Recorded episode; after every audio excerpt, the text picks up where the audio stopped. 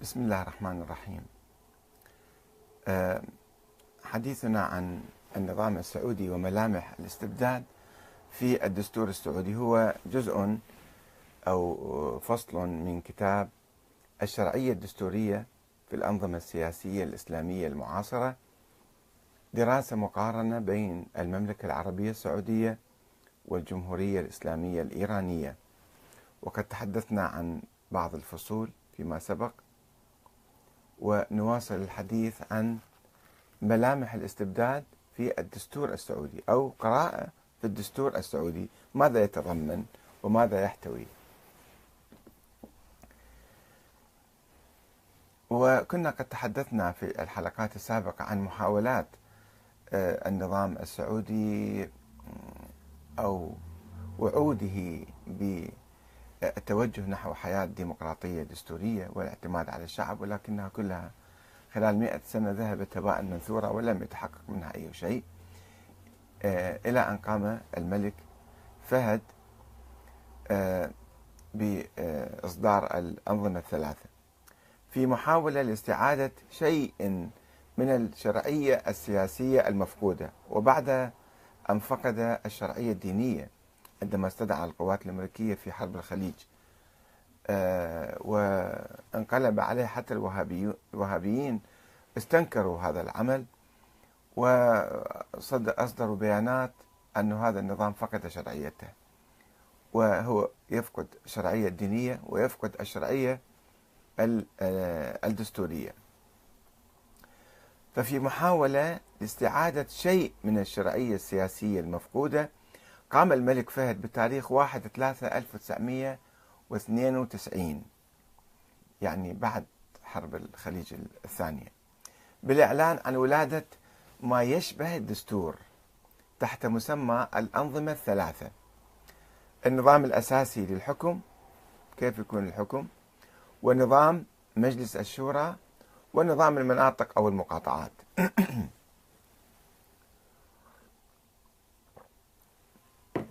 تسمحوا لي شوي أنا صدري يعني. وقد نصت غالبية بنود النظام الأساسي على إعطاء صلاحيات واسعة للملك بحيث يصبح هو المحور الأول والأخير للحياة السعودية السياسية السعودية. وصاحب الدور المطلق فيها من خلال الآن نستعرض حوالي 11 مادة أو أكثر من ذلك في كيف يحصل كل السلطات بيد الملك. واحد اختيار وإعفاء ولي العهد. المادة الخامسة من النظام الأساسي. هو يختار ولي العهد ويعفيه يعني يتحكم في مستقبل المملكة. اثنين رئاسة السلطات الثلاث التنفيذية والتشريعية والقضائية. المادة 44 يجمع كل السلطات بيده يعني الحاكم مطلق يصبح. في العالم الآن هناك تقسيم للسلطة التشريعية والسلطة التنفيذية والسلطة القضائية.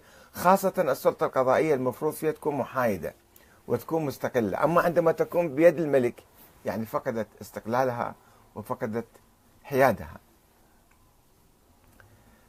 ثلاثة تعيين وإقالة القضاة وتنفيذ الأحكام القضائية.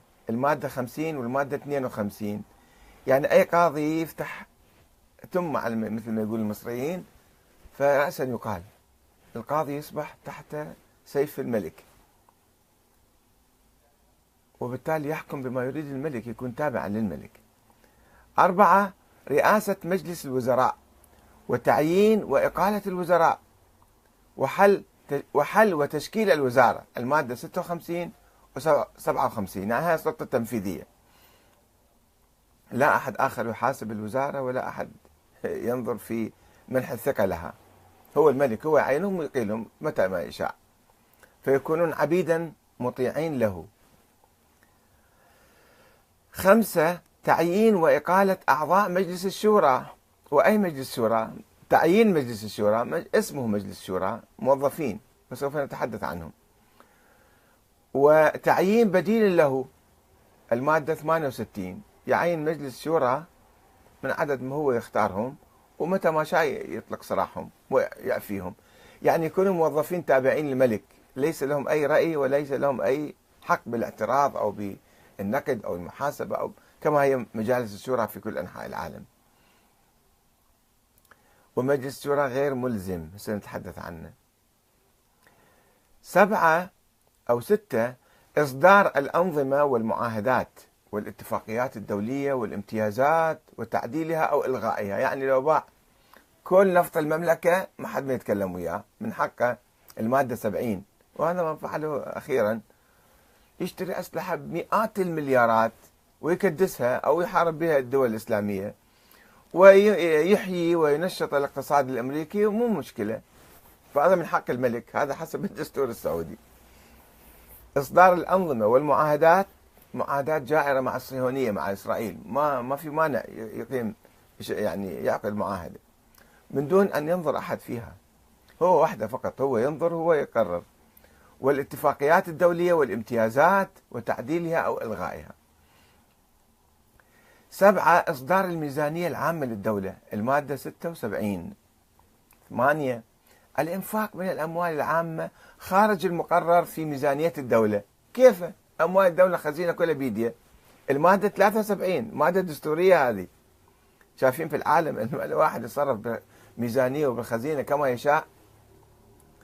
تسعة تعديل النظام الأساسي. هذا النظام اللي جبناه الآن.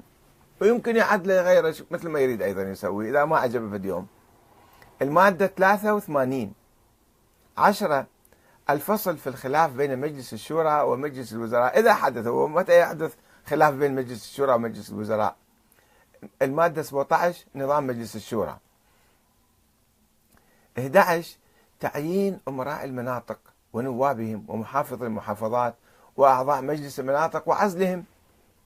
كلهم يكونوا تحت يده وتحت آه، هيمنته. المواد أربعة وعشرة وستة عشر وعشرين من نظام المناطق.